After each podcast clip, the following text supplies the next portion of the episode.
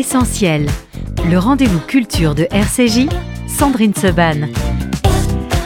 Bonjour à tous, bonjour à toutes, merci d'être avec nous dans Essentiel, le dernier Essentiel Pop Culture de la saison, bien sûr. Vous reviendrez l'année prochaine, Eric Delbecq, bonjour. C'est possible, C'est Sandrine. possible. Bonjour. Vous avez vu comment je fais en fait Je négocie directement à l'antenne pour la saison d'après avec forte. mes animateurs. Comme ça, vous n'allez pas dire non à l'antenne. Bah oui, faites un peu pression, quoi, c'est ça. Tout petit peu. Non, mais c'est dans la joie, la bonne humeur.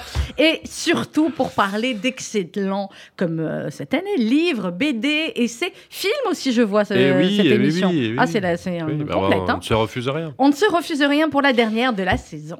Alors, on démarre, Eric, avec Spawn aux éditions. Delcourt. J'ai déjà parlé de Spawn. T'aimes bien la couverture Alors, c'est une édition anniversaire pour les 30 ans.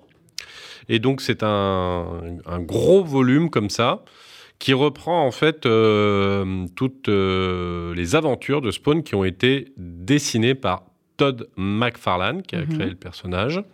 Et donc, pour ceux qui aiment, aiment bien le personnage de, de Spawn, c'est vraiment collector. Ah, c'est qui Spawn vraiment euh, l'acquérir. Pour ceux qui ne connaissent pas. Alors, c'est un, j'allais dire un super-héros, mais c'est un peu plus compliqué que ça. Au départ, c'est un colonel de l'armée américaine, Al Simmons, qui fait euh, des choses euh, pas toujours recommandables au service des États-Unis. Et il finit par mourir. Il est accueilli par euh, le, le diable ou une version particulière du diable, parce qu'on ne Mhm. sait pas toujours très bien si Si c'est, c'est vraiment le diable. ouais, si c'est le titulaire ou un remplaçant. Euh, qui lui donne des, des pouvoirs de Hellspawn, c'est-à-dire de général des armées de l'enfer, euh, pour pouvoir euh, envahir la Terre. Bon, Mhm. Il se trouve que Al Simmons, quand il revient avec ses pouvoirs un peu, un peu étranges, ne va pas obéir au Seigneur des Enfers, veut absolument lui retrouver sa femme et va Mhm. se rebeller contre les forces du mal et souterraines. Donc ça Ah va ah. le mener à plein d'aventures où il va combattre euh, un certain nombre de puissances surnaturelles. C'est quoi ses pouvoirs à lui? Alors, c'est un peu particulier à décrire. Il a un costume qui, se, qui vit, en fait. Il a un costume qui vit, qui peut se projeter. Il y a des chaînes qui se projettent. Alors, évidemment, il a une super force. euh.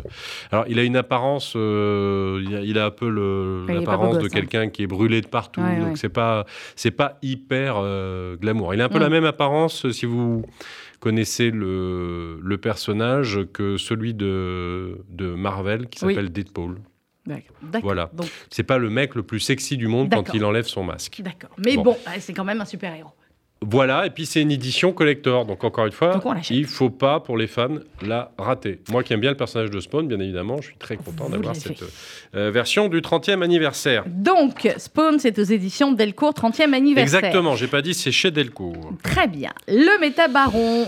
Oui, Les humanoïdes alors- associés. Alors ça, vous voyez, au bout de quoi, un an et demi d'émission je Vous crois, commencez an. à- Ouais, je Ouais, commence à maîtriser. Je peux pas ouais. dire que je peux raconter, mais disons que c'est un nom ouais, qui m'évoque ouais. quelque chose maintenant. Personnage créé progressé. donc par Alejandro Jodorowsky, bien connu des, des- des passionnés de bande dessinée, aux humanoïdes associés. Vous avez remarqué, chers auditeurs, avant il amenait les BD, maintenant il amène les couvertures parce qu'il y en a Je, je, trop. je peux plus, je peux pour peut le plus. transport, sinon c'est. Non, mais c'est pas grave, vous les racontez. De toute façon, C'est avec un camion que je dois venir. Oui.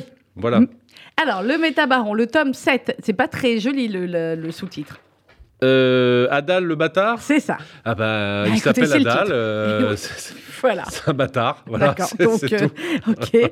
Alors, le Puis c'est un petit peu un gros bâtard parce qu'il en fout dans la gueule à tout le monde. Alors, C'est vrai, très bien. Je sens que la dernière émission de la saison va être. Tome 7. Non, que s'est-il évidemment- passé dans les six précédents Alors, très beau graphisme, comme vous voyez. Donc, voilà, c'est le, c'est le fils, un brin illégitime, de l'ancien métabaron. Métabaron, ça. Euh, sachant que l'ancien métabaron, qui donc euh, se fait appeler sans nom parce qu'il renie l'héritage des anciens métabarons, c'est un Mhm. héritage un peu brutal quand même. Ou pour être- devenir métabaron, il fallait tuer son père. Et c'est ça. Bon, donc c'est quand c'était même un peu moyen. compliqué. Donc, sans nom, son père Mhm. euh, ne veut plus de cet héritage-là, veut être un homme de paix. Il a sauvé l'univers juste avant. Bon, pas mal Ah, quand même. Bah, il sauve l'univers, sympa, après il veut sympa. devenir un homme de paix. Bon, ça se comprend. Puis bon, c'est Il y en a, font l'inverse, ouais. Hein, voilà. Et donc, son fils souhaite euh, retrouver son père Mhm. après avoir tué sa mère Ouais. Allez-y, Voilà. j'y suis. euh, pour faire la peau de son père, pour Mhm. devenir lui-même un métabaron. D'accord. Et lui-même, il se fera tuer aussi, ou il veut être un homme de paix, lui aussi? Ah bah, euh, je vous laisse découvrir. De toute Et façon, le à la fin de cet opus-là, Mhm. euh, on ne sait pas ce qui va euh, advenir. On Mhm. fait juste la connaissance de ce garçon. D'accord. Voilà. Qu'on connaissait pas avant dans les six précédents tomes, tout ça. Vo- Voilà, et puis euh, bah, il se retrouve euh, sur la planète sur laquelle était censé être son père, ou était censé Mhm. être mort son père, parce qu'en fait tout le monde pense qu'il est mort. Euh, mais en fait, euh, c'est pas sûr. C'est Ah, pas certain pas que sûr. son papa Ah soit là mort. là là là. Voilà. Il rencontre une jeune femme, Mhm, voilà, bien sous tout rapport. mhm, Il se passe quelque chose, mhm. On mais il se trouve que ça pourrait pas se passer. Que ça devrait pas se passer. Mais vous allez voir, je peux pas Oh raconter plus. Bon. C'est très. Ce, ce tome 7 est très intéressant. Très intéressant et toujours un graphisme magnifique. Et la couverture, euh, on comprend pas bien, mais j'imagine que quand on lit, on comprend. Ça, c'est. On a un peu Tonto. l'impression que c'est Tonto, c'est RDD2. le- Dans Tonto, c'est le, c'est le, le robot qui était une espèce de fidèle serviteur Il du, ressemble un peu du métabaron. Il ressemble un peu à R2D2. Non, pas, pas exactement. Bon, ok. Ça fait longtemps que vous n'avez pas vu le Oui, Star Wars. crois, hein oui. voilà. Donc là, il lui remet la tête dessus parce qu'il était un peu en mauvais état. Enfin, D'accord. les, voilà, les fans vont le lire, ils vont adorer. D'accord, le métabaron, c'est le tome 7 et c'est aux humanoïdes associés. Associé. Alors, ça, j'aime bien les couvertures comme ça. De loin, je sens que c'est plus mon Bah, univers. ça, je vais pas, parce qu'on en parle souvent, donc on va pas. Bon, alors allez-y, Mais, signalez. de- mais c'est pas de ça qu'on en parle non, normalement, c'est Radiant Black. Ah, vous faites comme bah vous alors sentez. arrêtez de m'induire d'erreur, Mais je vous vous induis pas d'erreur. Je vous dis, vous, donnez- faites un conducteur et après vous le suivez pas. Alors, Radiant Voilà. Black aux éditions Delcourt. Exactement. Il y a une petite session Delcourt Ils sont nombreux là. hein, euh. Oui, Alors, et alors quoi surtout, Radiant Black? Voilà, c'est un nouveau super-héros. Mhm. Euh, au départ, un garçon qui a un petit peu de mal dans la vie. hein, Mhm. Il faut bien dire qu'il s'appelle Nathan Burnett et il lose un peu. D'accord, c'est un Euh, loser. il lose même beaucoup. Voilà. Il essaie d'être écrivain, mais ça marche pas trop. Mhm. euh, il écrit pas vraiment euh, euh, bien et ses manuscrits sont refusés. Il rentre euh, habiter chez ses parents. Moyen. Voilà. À 30 ans, c'est pas, ouais, c'est pas une bonne nouvelle. Il a un meilleur ami qui s'appelle Marshall. euh, Mhm. ils vont boire des coups, euh, ils vont se saouler pour oublier. Ouais. Et il découvre une espèce d'artefact, c'est un objet bizarre qui fait une espèce de trou noir, on comprend bien ce que c'est. Il le touche et boum, il se retrouve investi de super pouvoir avec un super costume. Génial. Voilà, donc il se rend compte qu'il peut faire un tas de trucs. euh, il peut faire léviter les objets, les gens, Ah, euh, il peut projeter des, des, des rafales d'énergie. euh, Mhm. bon. Et puis, euh, donc il va, il va les utiliser plutôt pas mal, ces Mhm. pouvoirs. Et il va découvrir une autre version des mêmes euh, pouvoirs. Alors, il a un costume euh, bleu et noir et il va découvrir euh, un personnage qui a un costume bleu et rouge, Oui. mais qui lui fait un tas de choses qui sont pas bien. Et ils Ah, vont se méchant. combattre. Ils vont se combattre. Donc c'est toujours un combat du bien contre le mal, les gentils. Un les peu, méchants. sauf que, sauf que, sauf que, il va lui arriver des désagréments. Il finit à l'hôpital. Mhm. Et c'est son copain Marshall qui reprend le costume. Ah oui, Là, on va se rendre compte qu'il y a d'autres gens qui ont les mêmes pouvoirs, qu'il y a d'autres gens qui ont d'autres versions de ce costume. On ne sait pas très bien pourquoi. Mhm. Et c'est là que l'aventure commence. Et qu'est-ce qui se passe à ce moment-là? On nous dit qu'il faut attendre le tome 2. Oh, bah dites-moi. Bah, parce que la Ah, fin du bah, tome. voilà, Mais il y a voilà. beaucoup d'auteurs là, je vois c'est au moins 7 ou 8 noms. Ben oui, c'est qu'est-ce que, que, ce que Bah, vous voulez ah bah C'est un tout, travail collectif, c'est de l'intelligence collective, collectif. chère euh, Sandrine. Alors, ce qui est intéressant pour la réflexion, c'est que Allez-y. Voilà. C'est un personnage qui. euh, alors, ça, ça arrive hein, dans d'autres séries de BD, mais là, on voit bien que l'idée, c'est. euh, vous pouvez euh, n'avoir pas beaucoup réussi, vous pouvez euh, franchement pas avoir un profil de vainqueur, mais peut-être que vous avez trouvé une forme de rédemption dans une cause juste. Enfin, si vous savez vous mettre au service de cette Ah, cause juste, ça va aller beaucoup ouais. mieux, vous allez justifier votre vie. Voilà, il y a, y y une réflexion, je pense, globalement, sur la rédemption. Et, et c'est Sur le fait plutôt- que rien n'est jamais joué finalement dans la vie. qu'on n'est jamais joué d'avance Ouais. et, et plutôt euh, dès le départ, dès le volume 1, quelque chose d'assez inattendu, c'est que le fait que le, que le héros euh, soit sur un lit d'hôpital euh, à, à la fin, ou même pas, à- même pas à la fin, hein, avant la fin, Avant du, la fin, ouais. du premier volume, c'est plutôt euh, étonnant. Alors, de surcroît, donc on ne sait pas si le, le Oui. premier tenant du costume va vite revenir ou si finalement le vrai héros, c'est son copain Marshall. Donc dans la construction du récit, c'est un peu inattendu, mais c'est pas mal. Moi, je bien. demande d'avoir le, le tome 2. Et donc, je vous fais cadeau du tome 1. Ah, c'est gentil. le, le lire. Merci, c'est au cadeau de fin de saison. Radiant Black, c'est aux éditions Delcourt. On va marquer une première pause musicale. Come with me now. C'est bien, C'est bien? C'est bien. Donc, bah, Comme d'habitude, c'est des noms de groupes que je connais pas, mais quand je vais écouter la chanson, je vais la retrouver. Oui, j'ai vu ça dans une série euh, de vampires, ça m'a bien plu. Une série de Enfin, j'ai vampires. entendu ça. c'est pop culture, les vampires? Ça va bien, euh, vampire. Je sais pas, j'aime bien les Si. vampires. Come with me now, euh, c'est les Congos sur RCJ. On se retrouve juste après avec Eric Delbecq, c'est comme tous les mois, essentiel pop culture.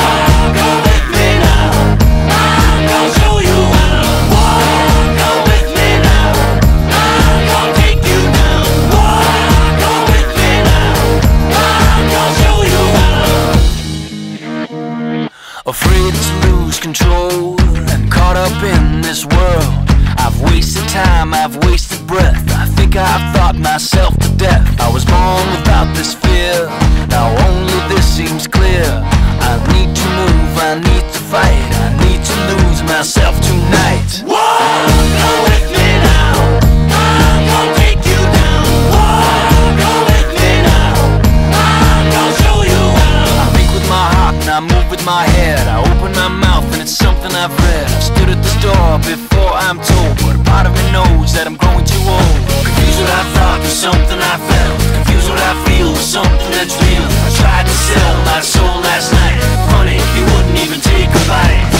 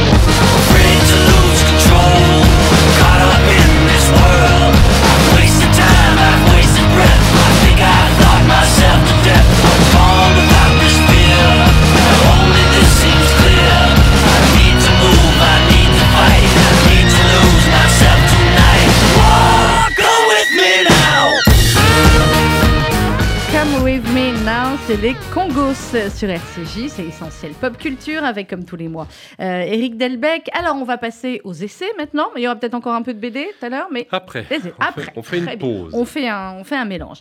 Le renseignement français en 100 dates. Allons-y, c'est aux éditions C'est ça. Perrin, Olivier Brun et Jérôme Poirot. Voilà, euh, qui connaissent bien le, le sujet. euh, Comme vous. Voilà, notamment, euh, bon, Jérôme Poirot était euh, à la coordination nationale du renseignement. Et c'est très bien parce que, bon, généralement, dans les histoires du renseignement, donc cette, euh, cette formule en 100 dates, c'est- c'est plutôt très bien. Et puis, encore une fois, moi j'aime beaucoup ça. On peut s'interroger sur les questions particulières sans que ce- soit trop Mm. dense à la lecture. Pour les gens euh, qui euh, n'ont pas envie de lire euh, une encyclopédie sur le renseignement, c'est plutôt pas mal.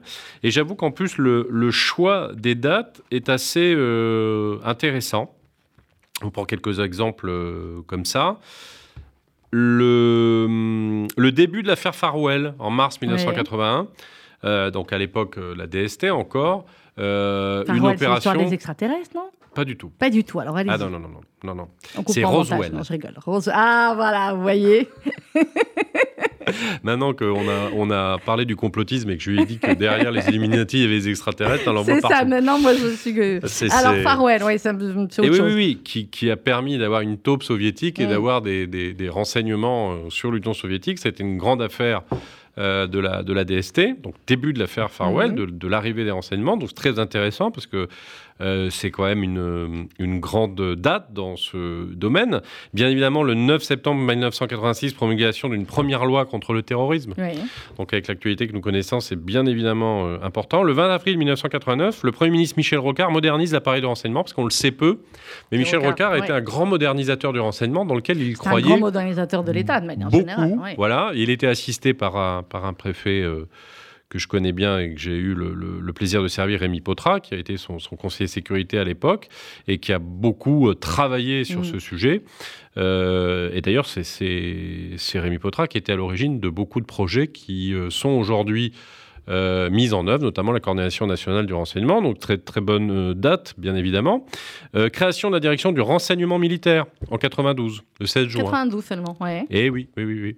Donc ça, c'est aussi très, très pointu comme type de date, mais très intéressant et il faut euh, populariser cette connaissance. La création de la commission consultative du secret de la défense nationale. Enfin, il y a, il y a un tas Qu'est-ce de qui est dates le comme plus ça. secret dans tout ça? Je sais bien que vous n'allez pas me répondre, surtout Eric, parce que vous faites partie de la, de la- la confrérie du secret. Pas du tout. Bon, mais de, de taratata. allez voir le, allez voir le Wikipédia d'Eric ou alors Pas son site tout. internet. Euh, non, qu'est-ce qui est finalement euh, évidemment que là, euh, il donne ce qu'il peut donner comme information, c'est bien, mais qu'est-ce qui, quel est l'organisme, l'institution la plus secrète des secrètes en France dans le renseignement? Ça, en fait, ça marche pas vraiment comme ça, parce que spontanément, tout le monde dira le DG, la DGSE. Oui. Encore plus quand on a vu le bureau des légendes. Ah bah euh, évidemment. C'est c'est surtout des, des, des dossiers, certaines informations, euh, certaines dynamiques d'acquisition du renseignement qui Mhm. doivent être euh, euh, préservées et sur lesquelles on mettra beaucoup de luxe, de secret. C'est pas une entité en, soi qui est plus secrète que les autres. hein. C'est plutôt le contenu de ce qu'elle traite. D'ailleurs, parfois, des, des services de renseignement, donc qui sont dans la discrétion ou le secret, peuvent aussi Mhm. traiter de l'information qui est parfaitement euh, ouverte. Donc la question, c'est plutôt qu'est-ce qui doit rester secret? Quelle qui- institution? Mais oui, qu'est-ce qu'il y a euh, Alors, bien évidemment, il y a l'attentat contre la rédaction de Charlie Hebdo. Qui, Ouais. conclut, qui conduit à renforcer la lutte contre le terrorisme le 16 janvier 2005. Bon, il y a plein de choses, mais en tout cas, c'est hyper intéressant. C'est bien vu. C'est, euh, ça démarre, euh, c'est sans date jusqu'à aujourd'hui. Et Tout ça à fait. Oui, ouais. ça remonte assez, assez loin. Dans Et- les, euh, enfin, je veux dire, ça va pas mal en arrière dans l'histoire. C'est le renseignement français en sans date, Olivier Brun et Jérôme Poirot, et c'est aux éditions euh, Perrin. Perrin. Alors, euh, ensuite, on ça, va. vous me le rendez parce que c'est pas cadeau. Mais je le savais, vous avez vu Elle a essayé. Elle a essayé. C'est pas grave. Euh, les révoltés d'Occident aux éditions de l'Observatoire. Normalement, c'était ça dans le conducteur. Mais, mais vous faites comme vous le sentez de aux Voilà, très bien. De Trump à Zemmour, que se passe-t-il vraiment? J'aime beaucoup la couverture. Alors, c'est très euh, intéressant, c'est très bien vu parce que euh, Mandeville, qui, qui n'en est pas à son coup d'essai, hein, qui a déjà dé- écrit des ouvrages très intéressants, qui est journaliste au Figaro, a cette, euh, cette distance, cette expertise de journaliste pour dire qu'il faut arrêter de, con- de confondre militantisme, Mhm. euh, idéologie, position partisane et analyse journalistique. Voilà. Ça fait beaucoup à la fois. Alors, on en gros, elle, elle explique que les médias aujourd'hui euh, dénoncent le populisme euh, partout, mais sont Mhm. incapables euh, ni de l'expliquer, ni de comprendre pourquoi il monte. Donc elle a essayé d'avoir cette démarche-là, et elle se dit qu'est-ce qui se passe, pourquoi Est-ce que Donald Trump a été élu? Pourquoi Zemmour a-t-il eu le succès? Bon, en- tout Mhm. en différenciant bien les Oui, oui. approches. hein. Trump n'est pas Zemmour, Zemmour n'est pas Trump. Trump est une version, j'allais dire quand même assez euh, Oui, l'Amérique n'est pas la euh, France, et voilà. Il faut euh, toujours analyser la, la- la réalité avec précision. Éric Zemmour est beaucoup plus cortiqué euh, in- intellectuellement. Il tient un discours qui est construit. Ça n'est pas Donald Trump. Donc, Laure Mandeville essaie de comprendre pourquoi il monte. Mhm. Et effectivement, en creux, elle dénonce chez les journalistes et chez les politiques d'aujourd'hui la tentation euh, facile, et pour tout dire assez malhonnête intellectuellement, à dire euh, ce, ce sont des diables, donc nous n'avons pas à leur répondre, nous n'avons pas à construire, à argumenter une réponse, nous devons simplement indiquer que c'est le diable. Vous voyez? Sauf donc il y a un côté convaincant. ordre moral, c'est pas du tout convaincant, et puis surtout c'est totalement inefficace. Mm. Parce que plus vous réagissez comme ça, plus les, les gens disent ils ont raison. Voilà. Et elle va euh, encore plus loin dans l'analyse en disant effectivement il faut apporter une réponse pour pouvoir éviter euh, à l'avenir de voir un Donald Trump être élu. Mais s'il prospère, il y a une raison. Et donc, c'est cette raison qu'il faut traiter. Et il faut effectivement entendre les craintes euh, des populations sur euh, la sécurité, Mmh, sur l'immigration clandestine, sur une forme de capitalisme beaucoup trop sauvage, etc., etc., etc. Et faire ce travail-là, elle l'explique elle-même, devient très compliqué. Bah, C'est-à-dire que quand vous êtes voilà. journaliste, quand vous voulez expliquer, non plus dénoncer, ce qui est quand même euh, le Oui, ce qui est comble, quand même normalement le- la base. et ça devient extrêmement euh, compliqué. Mais en tout cas, c'est très intéressant comme livre, euh, très bien fait, très bien écrit. C'est aux éditions de l'Observatoire qu'on adore ici, et, Voilà. et on le dit, euh, Les Révoltés d'Occident, Laure Mandeville. Alors, euh, pourquoi la Renaissance peut, mais vous allez lire le suite, parce qu'en fait, sur le conducteur, vous m'avez envoyé, il y a deux pages en même temps. Pourquoi la Renaissance peut sauver le monde, l'imagination comme Ah chemin bah voilà, en même temps. Voilà. Voilà, De on parle de la. Safa, alors attendez, on parle de la. Renaissance, la, Renaissance, l'histoire. Voilà, alors on y va, allez-y. Les penseurs de la Renaissance, donc la période historique, C'est- bien d'accord, pas Voilà. le parti. Elle, elle, applique politique. de manière euh, extrêmement intelligente le, le climat Mhm. intellectuel euh, de la Renaissance à notre époque. Alors, elle est assez lucide sur le fait, enfin, comment ne, ne pourrait pas pourrait-on l'être Ne pas pas l'être. Ne Ne pas pas l'être. pourrait-on ne pas l'être? Voilà. Euh, sur notre époque, consistant à dire on ne croit plus tellement aujourd'hui euh, à l'avenir, au Mhm. futur. On est extrêmement euh, pessimiste et effectivement, il y a un certain nombre de sujets qui nous posent problème, qui vont de l'évolution de la technologie à ce que sont devenus les réseaux sociaux, effectivement tout ce qui relève du climatique, la désindustrialisation, le transhumanisme, tout ça est Mhm. particulièrement inquiétant. Mais tout en appelant précisément à le voir, elle essaie de nous appeler à convertir un petit peu notre regard, à essayer de voir le monde, d'interpréter, de penser les problématiques avec cet esprit Renaissance. Avec un esprit où, on, alors, ce qu'elle dit, euh, une imagination un hors norme. Voilà. oui, voilà. Et surtout un esprit qui est donc l'opposé de notre fameuse euh, cancel culture, c'est-à-dire qui euh, contribue, enfin qui, qui essaie de garder le fil de l'histoire, la continuité historique et de ne pas être dans une culture de la condamnation et du procès permanent, mais de l'explication et de la conservation de l'espérance, Mhm. ce qui veut dire également euh, essayer de faire preuve d'imagination Voilà, pour créer du sens là où il faut en mettre. Ça ne veut pas dire que préalablement il y en a, mais il faut en imaginer. L'imagination, si, c'est ce qui nous rend innovants, c'est ce qui nous rend pertinents, Ce c'est ce qui nous rend dynamiques, c'est ce qui nous rend différents. Bah, on peut continuer Oui, on comme peut ça continuer, longtemps. Donc, il y a dans ce livre, mais justement, précisément parce qu'elle s'applique à elle-même la recette, donc sans être négatif, il y a quand même la mise en cause de notre manière de penser de l'époque. Et Où ça, c'est assez trop- rafraîchissant parce que Ouais.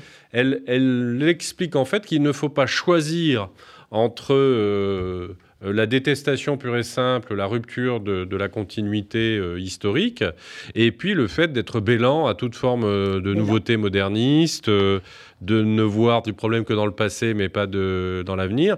D'ailleurs, tout en ayant une conception euh, du futur profondément pessimiste dans le fond, Oui, quand on, le peut, regarde mais, bien. mais ça n'avance rien en fait. Bon, enfin bref, pessimiste. elle a, elle a vraiment une idée extrêmement euh, positive de la pensée et de l'avenir, grâce justement à la reprise en main, à la réactivation à notre conscience de l'esprit de la Renaissance, sa part d'imagination euh, et surtout de, de- de- d'étonnement positif et d'émerveillement devant les, les êtres et les choses. C'était un livre tout à fait intéressant.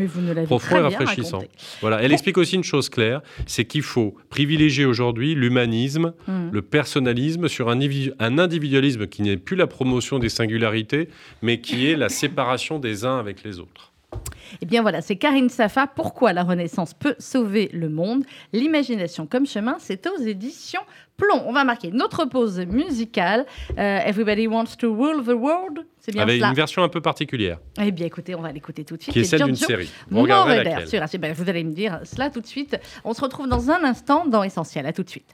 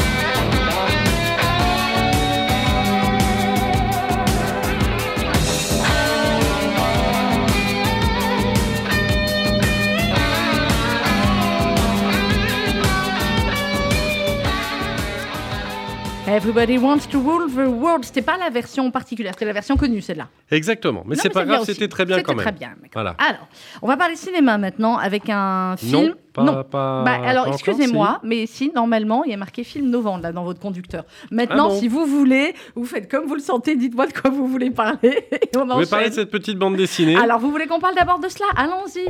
Euh, c'est laquelle celle-là? Startup, y avait? Baby, Ah oui, mais vous savez quoi? Parce que je pense en fait que dans ce que vous m'avez envoyé, il manquait une page.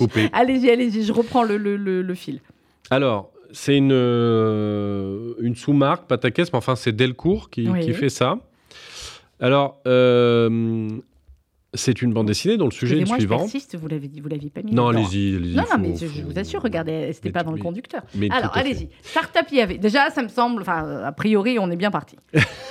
Donc, les dieux antiques Oui. se réunissent, font un congrès, parce qu'il y a un problème. C'est quoi? Ah bah, il y, il en a un qui veut vendre le dieu unique. c'est plutôt le dieu unique qui veut se, se Il vendre. veut se vendre. Il en Voilà. Et donc, les dieux de- antiques, alors égyptiens, euh, euh, grecs, euh, euh, mésopotamiens, enfin, tout ce que vous voulez, enfin assyriens plutôt, pardon, euh, sont en espèce de séminaire collectif en Mhm. se disant mais qu'est-ce que c'est que ce bins Comme dirait Jacouille, ma Et fripouille. Et donc ça donne lieu à quelques échanges euh, assez euh, drôles sur comment on retient des fidèles, comment Mhm. on s'en crée de Ah, nouveaux. Euh, comment on peut euh, mettre certaines thématiques en avant pour que ça marche mieux que Mhm. d'autres. Euh, euh, Qu'est-ce qu'on fait avec le sexe? Très important. hein, comment on gère le sexe? Bah, surtout quand on est Dieu, surtout quand on est Dieu, quoi. Et Puis surtout comment les dieux antiques proposaient de le gérer Oui. par rapport aux dieux uniques. Voilà. Oui. Donc ils ont un petit peu mêmes. tendance. C'était pas pareil, les Grecs et le Dieu unique, non. Ils ont un petit peu tendance à penser quand même que le dieu unique c'est une fumisterie et que ça marchera jamais. Oui. Voilà. Ça a plutôt pas mal marché. Ça a plutôt pas marché. Voilà. Donc c'est- c'est plutôt euh, la plupart du temps assez drôle. Euh, parfois c'est pas très intelligent quand Oui. même. Bon. Bon, mais il y a un peu de drôlerie. Bon, la fin est complètement ratée. hein. Ah, ça arrive. Mais parce que c'est une fin fin ou alors il y aura une non, suite parce que c'est une fin en gros qui dit euh, euh, le- les religions ça cesse quand la science commence, sous l'angle, euh, tout ça c'est des conneries, et le jour où on invente la science, enfin on peut être des gens raisonnables. Donc c'est une vision de la Bon, fait- spiritualité oui, oui. et de la croyance que je trouve à, à titre personnel assez pathétique. D'accord. Vous préférez Voilà. le Dieu unique ou les autres dieux avec grec euh Moi je dis que ça dépend de l'époque, ça dépend des conditions. D'accord, très bien. Euh, non, mais en l'occurrence, c'est vrai que parfois, dans ce type d'ouvrage, il y a un aplatissement de la réalité, Mm. et c'est plus de la vulgarisation, c'est un peu de la caricature. Bon. Bon. Des fois, on a le droit de rire avec de la caricature. Des fois, on a le droit de rire aussi. Je suis bien placé pour oui, en vous causer. êtes bien placé pour le savoir. Voilà. Euh, en revanche, la fin est très largement ratée parce qu'elle est bâclée Mm. et parce Bon, qu'elle bah, est un peu fin. bête. Bon. Voilà. J'ai déjà eu l'occasion de, de dire ça. Bon. Il n'en reste pas moins que pour tout le reste, Bah, euh, c'est rigolo, c'est drôle. on- C'est vrai qu'on prend du plaisir euh, à lire ça. Tout euh, l'été, allez. Voilà, allez, c'est voilà. cadeau. Ah, c'est gentil. Merci beaucoup. C'est une, c'est- c'est une bonne lecture de plage. Bien sûr, euh, start-up, euh, il y avait aux éditions Patakès, mais si je le laisse dans mon bureau, il y a, quelqu'un qui de temps en temps passe et me pique les BD dans, mon- dans mon bureau. je et suis ça assez pourrait- bon public, hein, faut Oui, dire, oui, ça, oui. c'est- Bah, euh, voilà. Euh, alors, ensuite, on parle de quoi là maintenant? Novembre, pas novembre? Ah, bah alors, si, on finit avec deux Non, petites c'est choses. comme vous le sentez. Non, Non, parce non, non. attendez. Il y a les légendaires, les cinq Oui, terres, oui, oui, oui. Adam à travers le temps et novembre. On est Non, d'accord? mais on va, on va conclure là-dessus parce que ça, je n'en parle pas vraiment, je vous le signale. Vous savez que j'aime beaucoup chez Delcourt, bah, les deux sont chez Delcourt d'ailleurs, les cinq terres. Oui, une j'aime série bien, dont même je parle souvent. Je vais pas en reparler parce Non, que. voilà. mais vous Mais le dernier opus, le 8, qui euh, fait partie du deuxième cycle, est sorti. Mhm. Donc pour ceux qui ont été convaincus et qui sont fans, vous pouvez aller le chercher en librairie. D'accord. Et ensuite, pareil, les légendaires dont je parle régulièrement, avec des, des- des spin-offs et différentes sous-séries. Le tome 3 des chroniques de Darkel, à savoir la sentence des ombres, est également sorti. Donc ça, c'est l'enfance du méchant. pour, euh, C'est l'enfance. Ok. Voilà, donc pareil, vous pouvez aller le chercher, c'est chez Delcourt et c'est en librairie. Très bien. Donc là, on a fini les Enfin, BD, on est d'accord. C'est déjà en... Il vérifie, attendez. C'est déjà en librairie Oui. Oui, Oui. c'est déjà Oui, en librairie pour les deux. C'est Voilà. déjà en librairie pour les deux. Très bien. On a fini avec les bandes dessinées. Alors, ok, bah pour jusqu'à l'année prochaine, enfin la rentrée Exactement. prochaine. Voilà. Et maintenant, on va parler cinéma. Très bien. Bah, vous voyez que votre conducteur a bien fait. Voilà. On, on commence par Netflix ou on On- commence par Bah, le, on le va vrai commencer cinéma par. euh, alors, mais pourquoi Netflix? Vous m'avez mis Netflix. Ah oui, Adam à travers le temps. On va commencer par Et Netflix. Oui, oui, oui, c'est un film que j'ai vu sur Netflix, que Ah, j'ai trouvé pas mal. Ouais. Voilà, Alors, allez, j'ai trouvé regardez pas mal. Et qui est avec euh, le beau Ryan Reynolds. Bon, il est beau. Ryan Reynolds. Et pourquoi je le. je- Ah, Ryan Reynolds. Mais oui. Oui, bah oui, oui, je suis d'accord, il est beau. Il est Non, non, beau ça quand même. faut Oui, oui, oui. Ah, bah, dans, je- Deadpool, dit. dans Deadpool, il est pas hyper beau parce que justement, il est Oui, un peu oui, tout oui, mais il y a d'autres. Voilà. Ok, Mais donc avec le beau mal, Ryan. Reynolds, je sais pas, c'est vous Il est qui le plutôt dites. pas mal. Ouais, non, mais faites pas le. Non, je fais pas le. essayé de me le revisualiser, d'accord? Donc Ryan Alors, je Reynolds, vous ça aide y est, parce qu'en plus, ça aide mon propos. Très bien, allez-y. C'est lui qui joue dans Deadpool, c'est lui également qui a joué dans Green Lantern. Voilà. Vous savez, le gars qui a un oui, oui, oui, le gars avec le truc DC. Comics, etc. Comme vous. Hein, voilà. Il a joué dans plein d'autres choses par Oui, ailleurs. oui, oui, oui. Voilà. C'est bon, Ryan Reynolds, il est très beau. Et il joue dans Adam à travers Il le a temps. plutôt d'humour. Enfin, Oui. euh, voilà, c'est un bon Bon, il vous garçon. plaît bien, ok. C'est un bon garçon. Enfin, il me plaît bien. Euh, dis donc, je trouve que tu es un bon acteur. D'accord, allons-y. Et donc, il y a un film sur Netflix qui est en ce moment euh, plutôt, euh, euh, plutôt d'actualité euh, sur Netflix, qui s'appelle Adam à travers le temps. Oui, Donc, nous sommes en 2050 et le voyage dans le temps existe. Oui, ah, ça, oui. Ça a été inventé. C'est un courant, excusez-moi, ça, c'est hyper courant. Non, mais c'est vrai, dans au cinéma, dans les BD, le ah oui, voyage à d'accord. travers Non, le je temps. que vous me dites, non, mais ça, c'est. Non, non, non, non, pas encore. C'est courant le voyage dans le temps. Moi, je. je Ah ben, on en 19e avait déjà parlé une fois et on s'était dit déjà où est-ce qu'on voudrait, euh, dans quelle époque on Je me voudrait. dis, qu'est-ce qui se passe, Sandrine Qu'est-ce qui se passe? Alors, Et donc, on voit un personnage remonter le temps et Mhm. revenir lorsqu'il était enfant. d'accord. C'est évidemment, bien évidemment, Ryan Reynolds qui joue le, le héros et qui donc va se rencontrer lui-même, mais lui-même quand il avait une dizaine d'années. Et On peut plus, je sais plus. Bah, vous imaginez bah, les c'est conflits, sympa. Bah eh, ouais. le- le- la, la dynamique interpersonnelle que ça peut jouer quand Qu'est-ce que t'es devenu? vous vous Pourquoi rencontrez. t'es devenu et ça? voilà, ouais, et ouais. pourquoi t'es devenu ça? Et je m'imaginais pas que j'allais euh, Être ça. être ça. Et donc la version adulte euh, se demande si finalement elle a pas trahi le petit Mm. garçon qui était en lui. Voilà. Mais pourquoi il remonte euh, dans le temps? Il y a quand même une raison. Il est poursuivi par des méchants. Mhm. Parce que bien évidemment, un certain nombre de gens mal intentionnés veulent faire du voyage dans le temps une arme de domination. On sait très peu de choses sur 2050, sauf que c'est horrible. Et donc il vient Mais pour essayer loin, hein. de mettre fin à la logique qui a poussé à l'invention du voyage Mhm. dans le temps. On apprend que en fait, le véritable inventeur du voyage dans le temps, c'est le père de Ryan Reynolds, d'Adam. Le père d'Adam, d'accord. Donc à la fois du grand et du petit. Ouais. Et donc, on va aller à la rencontre aussi père. du père Très bien. et de comment ça s'est passé.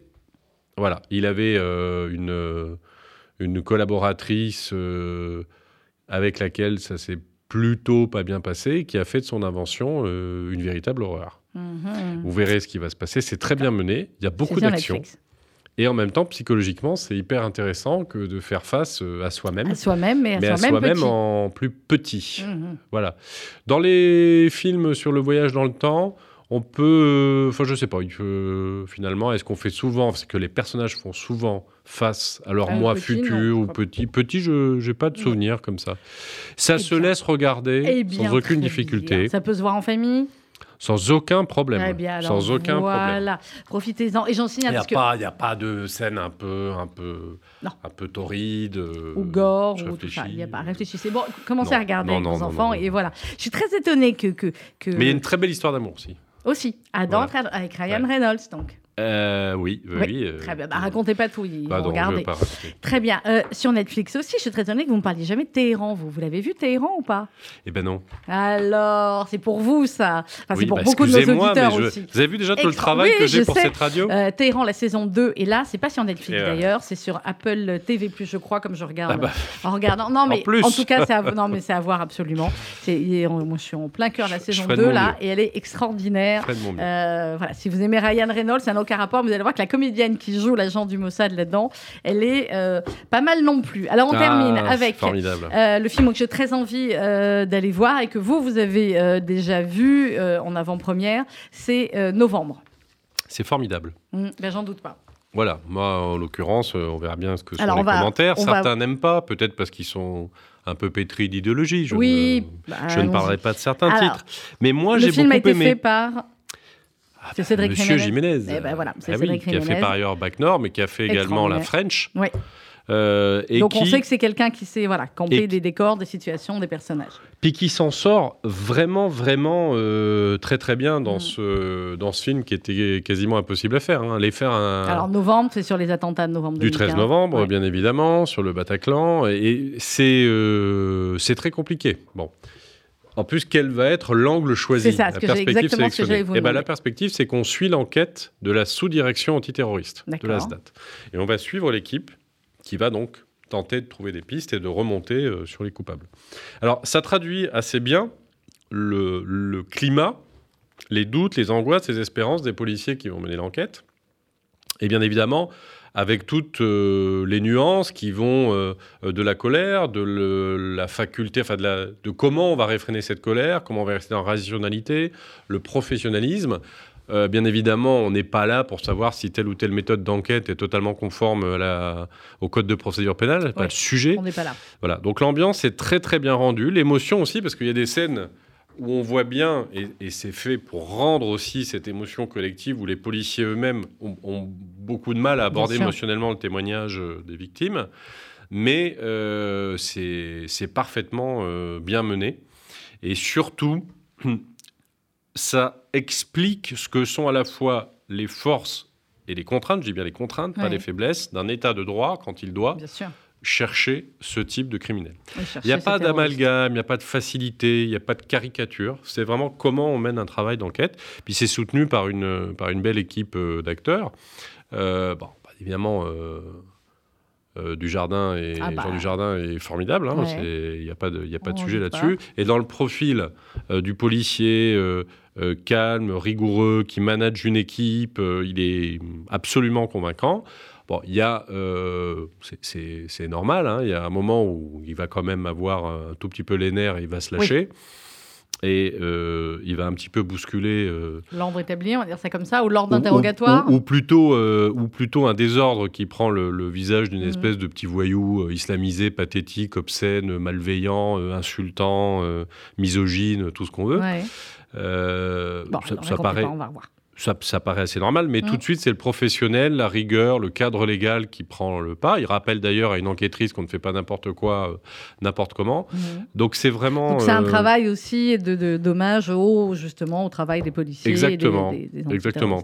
Le... Alors après, je ne sais pas si c'est un, un- un choix... euh, Non, mais complètement, j'espère euh, qu'on pourra recevoir Cédric Jiménez et qu'on pourra lui en parler. Voilà, mais en plus l'équipe de policiers est très euh, métissée aussi, donc ça montre bien que c'est la République Bien sûr. contre des gens violents et pas autre chose.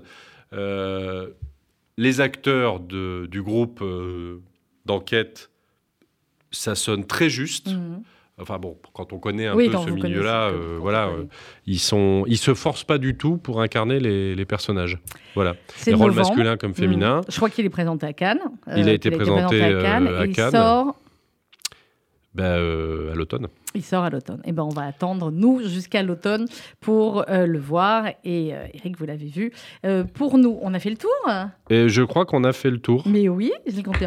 Merci beaucoup pour toute cette année de, de, de bonnes et belles et intelligentes recommandations, aussi bien en essai qu'en BD, qu'en film, en série. hein. on a, On bricole, on a mais on fait ce qu'on peut. Non, on fait plus que du bricolage. C'était toujours d'un excellent niveau. Donc merci beaucoup, Eric Merci. Sandrine. On se retrouve en septembre. Vous prenez un peu de vacances. Euh, oui, oui, on va essayer de, Un peu de- de travail, de un prendre un petit peu le soleil parce Oui, que c'est pas ouais. toujours facile à Paris. Ben c'est pas toujours facile. dites, bon monsieur. Voilà, donc, bel été à vous et on se retrouve C'est le jeu, ma pauvre Lucette, c'est le jeu. Ah ben voilà, j'aurais aimé que pour la dernière de la saison, vous ne sortiez une phrase un peu plus comme ça pour terminer, mais bon. Ça on dépend. L'année dernière, j'ai fait Otis. Je sais plus. Ah oui L'année dernière, j'avais eu au moins Baird. un texte, une belle déclaration, un truc sympa. Bah, Là, voilà, vous J'ai voyez pas voulu sombrer après, dans le pathos Oui, j'ai bien temps, compris, voilà, Mais je ferai quelque chose compris. pour la rentrée. Très bien, merci. Vous avez deux mois pour préparer, vous avez intérêt à ce que ce soit au niveau. Merci beaucoup, Eric Delbecq. Euh, dans Sandrine. quelques instants, on va se quitter avec Across the Storm Divide. C'est bien aussi, c'est bien, C'est bien c'est bien, bien. On vous croit, de toute façon. C'est Trace Atkins dans quelques instants. RCJ, midi. Bonne journée à tous.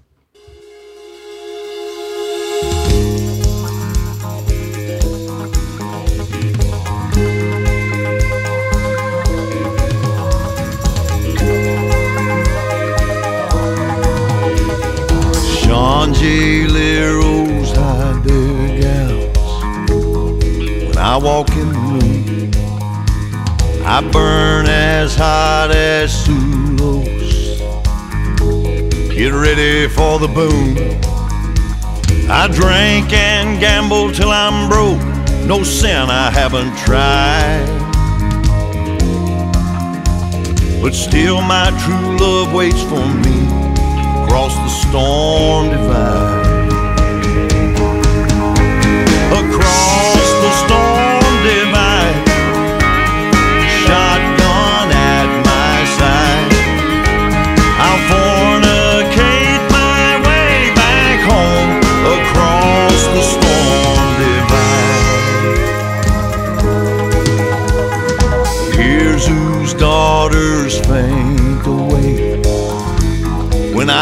On their path. I count upon them casting girls to liven up my path. I hooked up with a sin sensalt once, and that was quite a ride. Yeah, it was. But still, my true love holds my heart across the storm divide.